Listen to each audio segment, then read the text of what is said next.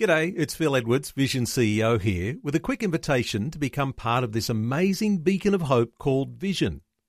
Together we can put our love into action to help people of all kinds build or rebuild their lives on the truth of God. Please consider the part you can play during our upcoming Visionathon appeal, remembering that it's your support that makes Vision possible, including this podcast.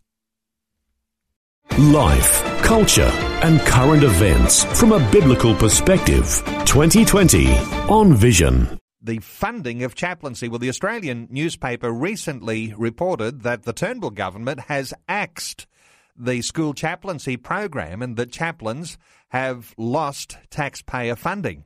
Well, let's get some insight into what all of that means, uh, the truth of the article, uh, some things that might be in error. Peter James is the CEO of Scripture Union and he's joining us now. Hello, Peter. Welcome back to 2020. Yeah, it's great to be with you. Peter, this newspaper article undoubtedly uh, is causing some concern for people who are a part of chaplaincy programs, people who are supporting chaplaincy, uh, schools around the nation that are uh, in involving uh, chaplaincy in part of their their curriculum, their support for students. Uh, what what about this Australian newspaper report? Is it accurate?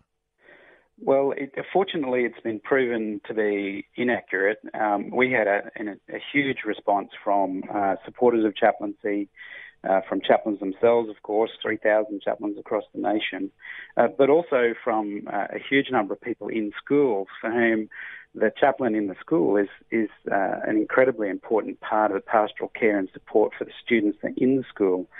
Uh, but fortunately, we've uh, we've gone through the federal government and uh, and been reassured that the funding is secure until the end of 2018. So uh, the article was not correct, but it does shine a torch, I guess, on the fact that uh, we only have two and a half years of funding left in the program before something else would have to be put in its place, or or the program ends. Well, it's one of those programs that comes under constant attack from people who believe that chaplaincy is a waste of money.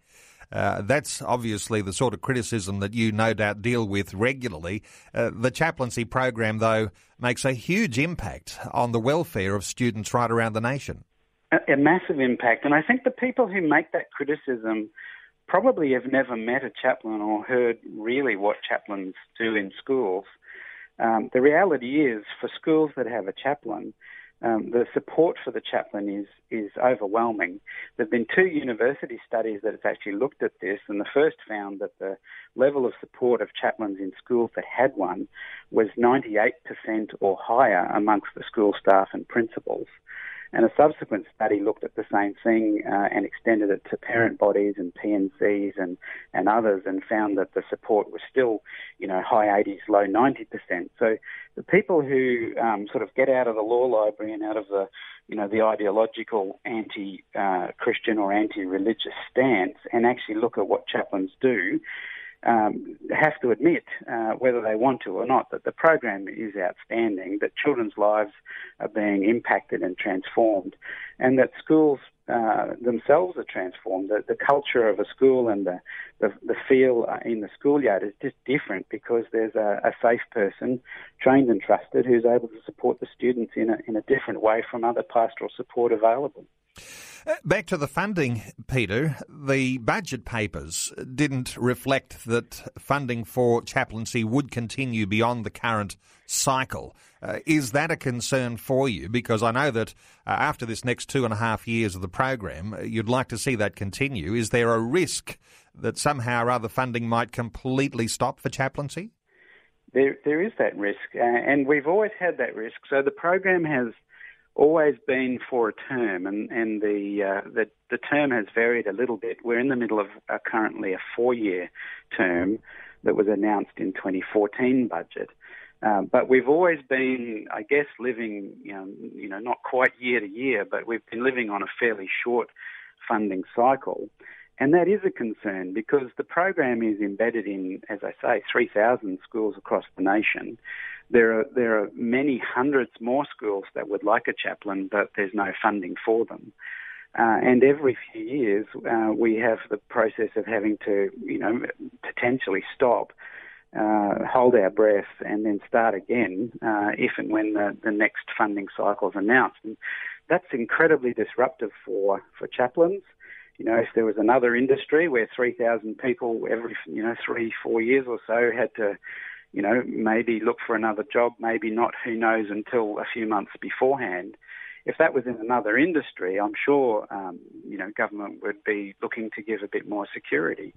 But the reality for a chaplain is that we serve in schools, we serve children, young people, we serve the teachers. Uh, and uh, and every few years we have to hold our breath and trust in God that will still be there the year after. Peter, you're planning to write to the Prime Minister and to the Treasurer, and perhaps you've already written to them. Has there been any response from any of the uh, connections that you've made with people in leadership in government?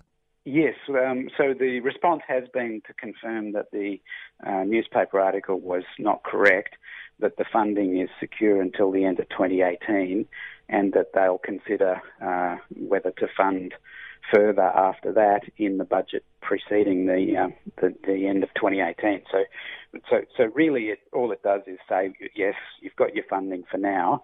Um, who knows for the future? Um, and uh, we, we do know that both sides of politics um, really do value at the electoral level. They certainly do value their chaplaincy.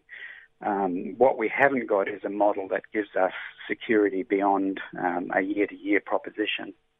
Okay, and it is an election campaign right now, and we know that when it comes to funding for significant programs like the chaplaincy program, obviously there's planning that goes well into the future. And if there's Correct. some sort of doubt beyond 2018, uh, this is a strategic time right now during an election campaign uh, to get some assurances from local members and also from senior ministers in government and, of course, opposition uh, uh shadow ministers and uh, opposition uh, MPs as well. I suspect you're wanting people at this time to make sure that they're in contact with their local MP and with people that they know who, who are making these decisions. Yes, we've uh, we have asked our, our supporters nationwide to um, to contact their local MP and just um, reassure them, I guess, um, how valuable they find school chaplaincy and how disappointed they'd be um, if the funding were to disappear into the future. Um, so the, the, the other issue for us, of course, is that we um, the funding is for twenty thousand dollars per school per year, and that's been the same amount of funds since 2006 when the Howard government first announced it. Now, you know, in real terms, um, that means we're going backwards each year and trying to do um, an incredibly valuable service for a very small amount of money. And these are not highly paid people, but they are highly trained. You know, they're all qualified youth workers um, and they all have the capacity to engage students in fantastic activities that teach them trust and resilience and, and well-being, but also to answer the questions, you know, the big questions in life about, you know, why am I here and and uh, and what's what's uh, what's God all about and and um, what do you believe about that chappie? So it's an incredibly vital role, but it's not a highly secure position. So for us to um, to have the support of our politicians for um, you know a potential increase in funding into the future in the next program, but also um, security about that funding into the future would be a godsend. All right. Well, I'll point people to the Scripture Union website. Uh, no doubt you'll have some detail there about what you'd like supporters of chaplaincy to do. Uh, of course, just simply Google Scripture Union. Peter James is the CEO, and uh, just to reaffirm that chaplaincy funding is in place for the next two and a half years. But beyond that, uh, there's a big question mark, and uh, there's even the possibility it could dry up or be axed completely. And this is a time during an election campaign for supporters of chaplaincy in schools to be a little vocal and be in touch with your local MP. Uh, write those letters, send those emails, and be in support of the chaplaincy program. And of course, this affects uh, chaplains right around Australia. Peter James, good getting your insights. Let's get an update with you before too long, but appreciate you sharing these things with us today on 2020. Thanks so much. Great to be with you. Before you go, thanks for listening. There's lots more great audio on demand, or you can listen to us live at visionradio.org.au. And remember, Vision is listener supported. Your donation, large or small, will help us continue connecting faith to life for hundreds of thousands of people across Australia and around the world. Learn more or donate today at visionradio.org.au.